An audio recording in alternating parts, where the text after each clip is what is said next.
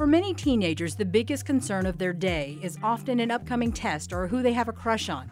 But for some young people in Chicago's most challenging neighborhoods, the worries are much deeper and haunting. In our communities, it's not even I want to be a basketball player. Should I want to be alive? I didn't think I was going to see AT. To be completely honest with you, in low income, high crime neighborhoods, the options for people to find a way out are limited. Without workforce development or financial stability, a better life can seem out of reach, and the current one is held on by a thread. Growing up in North Lawndale, Anthony Bush thought he might become a statistic.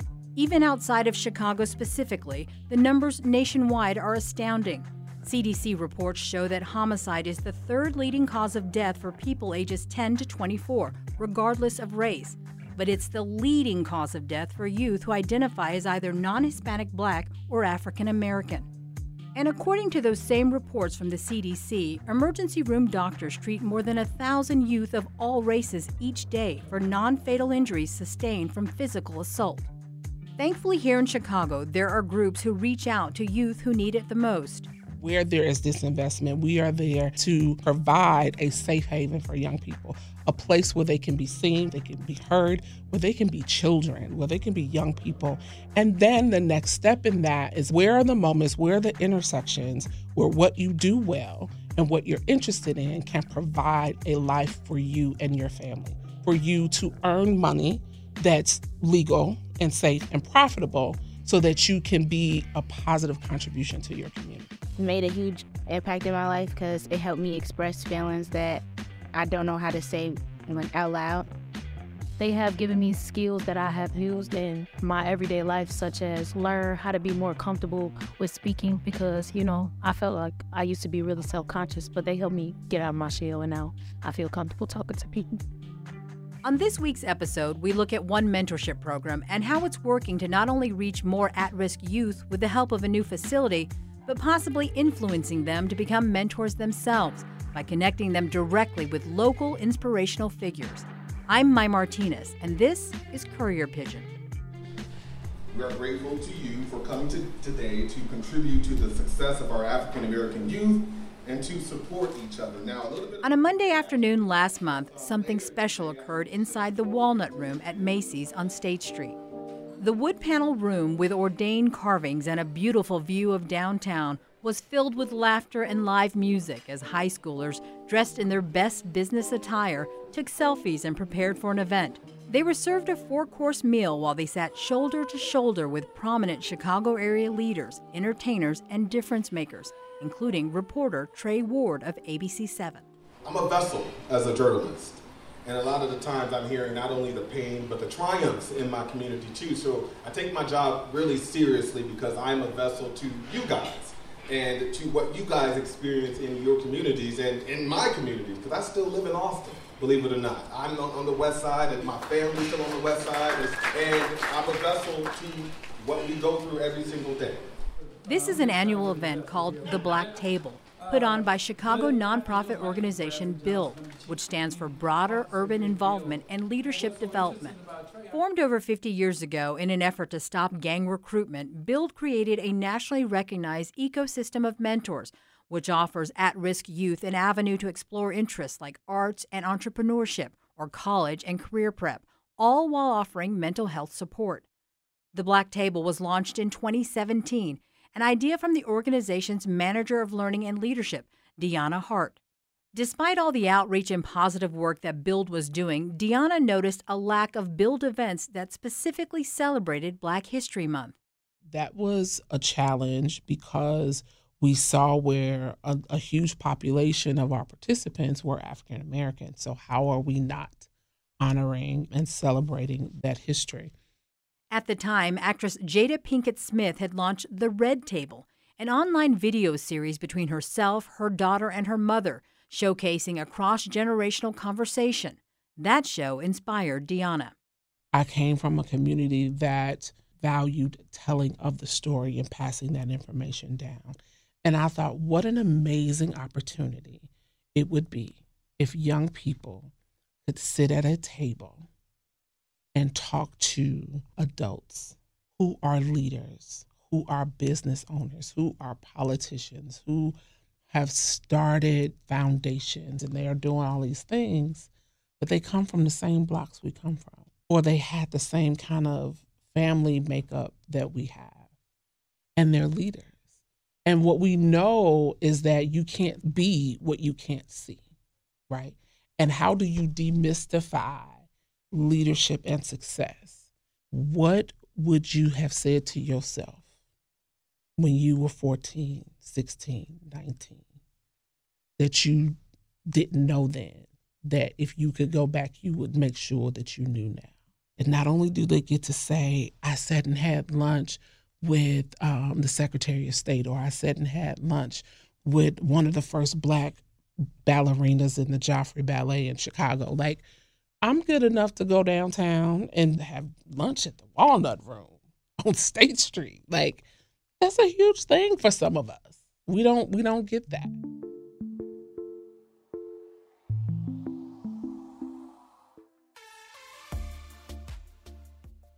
Everybody at Build, up every employee is actually a mentor uh, in one way, shape, or another. But uh, you know, I've, I've did it for many years, working with young people, young adults, uh, helping them to overcome a lot of the barriers and hurdles that I myself and others I know had to face. Bradley Johnson is Build's Chief Community Officer, and speaking with WBBM podcast producer Ariel Ravenay at the Black Table event, he echoed Deanna's sentiment on how the location of this event plays a major role.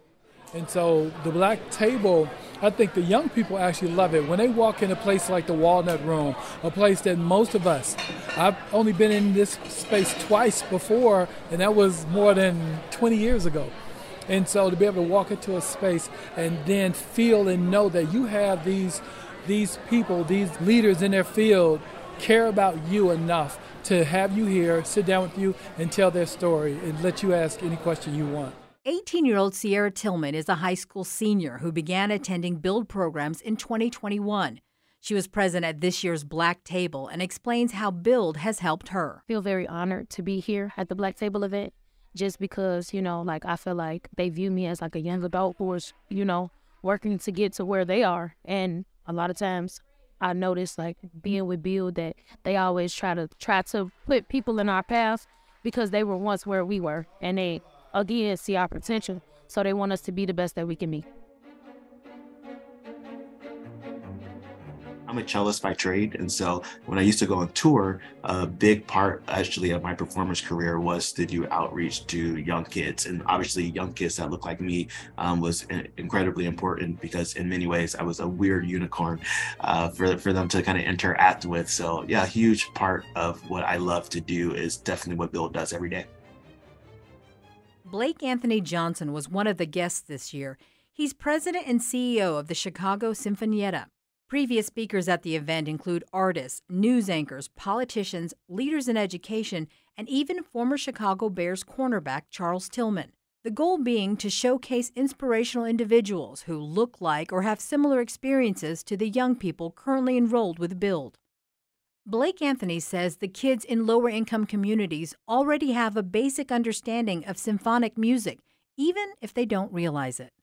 There's a lot of classical music and a lot of songs that people listen to every day, anything from hip hop to country. There's also like video game music, you know, a lot of that, of course, is symphonic based, and obviously movie music is a big part of it. But a lot of for us is mainly about the representation and like using living composers, for instance. So it makes it very different. I think when people think of composers, they think of Mozart, and I'm like, no, they still live and they're fun and they have personalities and they have slang just like everyone else, but slang maybe in the music as well as their vernacular voice. So for us, is is more about making the human connection, and then the music is really kind of a, a conduit to have more discussion. Blake Anthony is the first black executive to guide a nationally recognized orchestra and in 2022 was named Chicagoan of the Year for Classical Music by the Chicago Tribune. But he isn't just one fleeting example of representation at the Chicago Sinfonietta. Not only are the majority of their current board of directors people of color, but so are one third of their musicians. That's a huge difference when compared to the same demographics making up just 2% of symphonies worldwide we have no shortage of young black and brown players. You know, I always remind people Beyonce has a whole orchestra of black female violinists. So if Beyonce can find people, like we can find people too. One of the issues is the field itself, in terms of the traditional orchestra job, is not appealing to a lot of people of color. You know, they go to Japan or they go to Croatia, they go to Berlin. I mean, it's not like they don't exist. If you look at most Black orchestral players in the world, they're American. They're just not here in the American market. And some of that has to do with the reality that we're not in a silo. And so often we lose people because of kind of the larger picture in which they fit in. Blake Anthony says his own mentors growing up were in the classical music realm, like bassist Edgar Meyer and cellist Yo Yo Ma. But his advice to the young people involved with Build is universal. Something that I feel like is applicable when you're, you know, a 17 year old or a 30 year old or a six year old is really about kind of running your own race. So I'm a track runner and I was a 400 meter dash uh, MIPS sprint runner. And I'm always telling people it's kind of funny because the literal starting line for each person on a 400 meter dash is, is different. So lane one is much earlier, lane eight is much further out. I only trained in lane three and four because I knew that's where my blocks would be. And if I try to adjust to anyone else, I will burn out because it might look like someone's ahead or it looks like someone's behind, but I actually have no idea until kind of the the last chapter, the last 100 meters. And so, this discipline to run your own race, I think, is so important because I think often people try to compare themselves. Well, this person's doing that, or this person's doing this. And it's like they're starting at different starting lines. And so, if you can focus on how I can make my best race, life is much easier, but also a lot more enjoyable. And so, a lot of what I think I want young people to understand is that you know it's an individual journey even though obviously there are plenty of people to help you kind of uh, be best prepared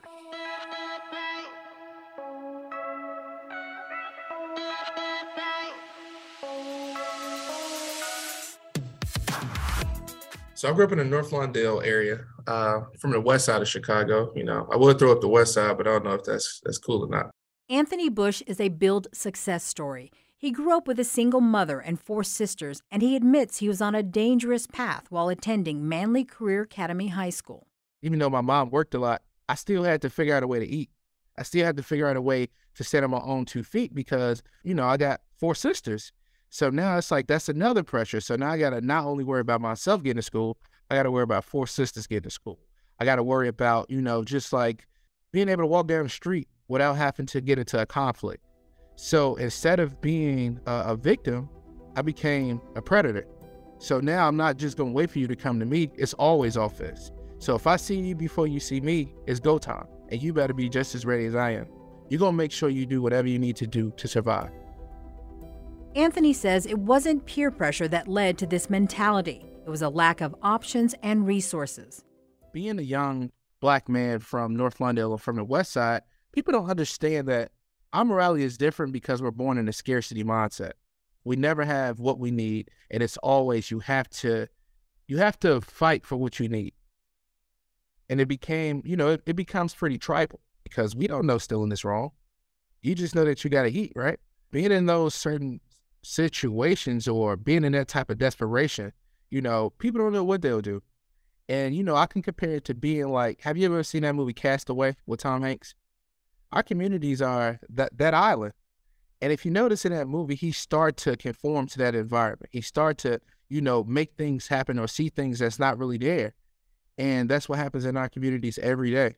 Anthony told WBBM podcast producer Jim Hankey that in his environment growing up, two emotions reign supreme anxiety and grief. Everything you did is tension. You know, you go going to school every day, it was tense. Going to a restaurant outside of your neighborhood is tense. And I mean, like, you know, don't get me wrong. I think that certain people should be held accountable in our communities, but I think that a lot of people missed a big part of it. A lot of these students, a lot of these families, a lot of these business owners, everybody is grieving and everybody is in this this mind state of have to be on defense all the time.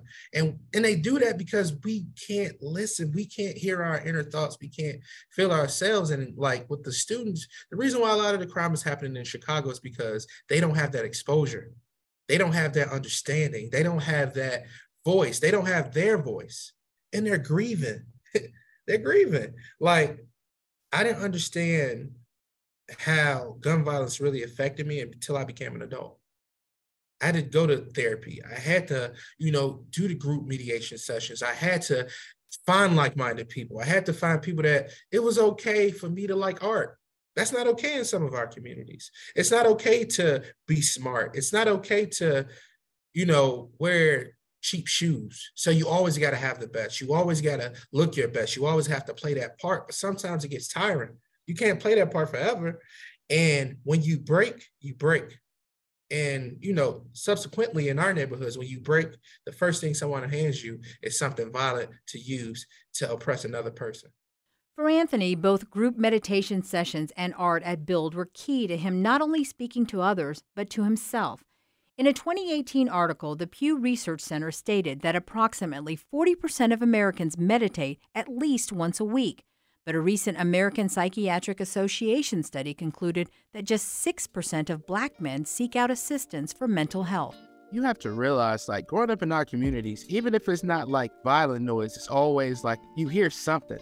And for that first time in my life, at 14, at that time, that was the first time I ever been silent. But it was a it was a good euphoric silence. I was so silent that I could hear myself think, but I also was able to hear my subconscious and understand, like, hey, you know, take that moment to yourself and grieve. A big part of that silence was me grieving, and not just grieving people that I've lost, but parts of myself that I lost just growing up in Chicago. And for me to be able to get that silence to actually talk to Anthony, that was the first time that ever happened to me. And like once that voice came on and I was able to speak to Anthony, I was able to say, you know what? I think that this may be wrong. Because I my inner thoughts is telling me that, you know, maybe it's not just about the money. Maybe it's something else I could do. That something else became his current career. After working on Capitol Hill for the late Congressman Elijah Cummings, Anthony now resides in Baltimore, Maryland, and is the Assistant Vice President of Government Affairs for the Bank Policy Institute and he credits Build with helping him learn invaluable networking skills. Build was the catalyst because they do a big gala every year where you get to meet these people. You get to meet the business owners. You get to meet the police officers. You get to meet your local politicians. And sometimes you even get to meet, you know, Fed politicians and state politicians. And once I got to meet these people, I always was able to talk. And once I got to talk to them more and more, I start to realize policy and I start to understand money and I started to understand business. I taught myself how to read the Dow Jones. My mom taught me how to, you know, really start focusing and reading what parts of the newspaper. You know, people like Christine start talking to me about business. I got people like Chris starting to take me to festivals in Humboldt Park where I could actually understand different cultures. I had people like, you know, Guillermo to take me to the little village, which is really one block away from where I lived, but I'd never been to South Lawndale just getting that exposure was like, okay, once I see something, I can't unsee it. So what do I do? I have to make sure that everybody sees. I have to understand that it's not about me no more. I got to take my mindset back to the 60s to have pride in my neighborhood, to have pride where I'm from, and to be able to show people it's a different way. We don't all have to be, you know, tough. We don't all have to be products of our environment. We could be different. I'm Maryann Mason. I'm an associate professor of emergency medicine at the Feinberg School of Medicine at Northwestern University in Chicago. Maryann is the co author of a published study on violent crime in Chicago, specifically murders, and how it coincided with a cut in state funding about seven years ago. Back in 2016, there was a huge spike in uh, homicides. And so we uh, did a study just, first of all, just looking at who was involved in those homicides in Chicago during that spike. And we found out that the majority of the increase actually was related to youth homicide. Then we started to look at, oh, the rates went very, they went up like almost 50% and then dropped very rapidly. And so we said, you know, that's got to be an environmental condition, right? Things like changes in relationships or uh, gentrification or all these other things that could impact homicide rates don't change that quickly. They don't change 50% overnight. Maryann told WBBM podcast managing editor Lizzie Baumgartner that she gathered information as to why this change might have occurred by speaking with pediatricians violence prevention experts, and others. So was kind of right around the time that CPS closed a lot of schools, for example. We looked at graduation rates. Uh, we looked at a whole bunch of things, uh, including spending on social and support services. And that led us to an understanding of the state budget impasse and its timing. We basically looked at the changes in homicide rates against all these environmental factors, and we found something rare in social science. We found an almost perfect alignment between when the state budget impasse occurred and spending stopped for things like social services and so- social safety nets and things like that, and when the violence increased. So um, it really led us to think about what might have been going on at the community support level that. Uh, associated with the budget that could have contributed to the rise in homicides. We're not alone in identifying state spending connected to these things, but what we were able to do is really understand through this natural experiment of not having a state budget uh, really quantify the impact in Chicago. She emphasizes that funding alone won't stop crime, but building up the individuals, their families, and their community can set off a positive chain reaction and through this, people can avoid feeling distressed, as Anthony once did. You know, I'm not advocating just throwing money at this problem, but I will say I I don't think you can effectively address these issues without addressing things that maybe aren't top of mind for people as they're thinking about violence. You can't address these issues without having safe and stable housing in communities because issues of safety and violence occur when those things aren't there. They create the conditions for these issues. So I think we have to think about what does housing look like in communities? Um, how do we do housing to make it safe for families, for partners, for young men?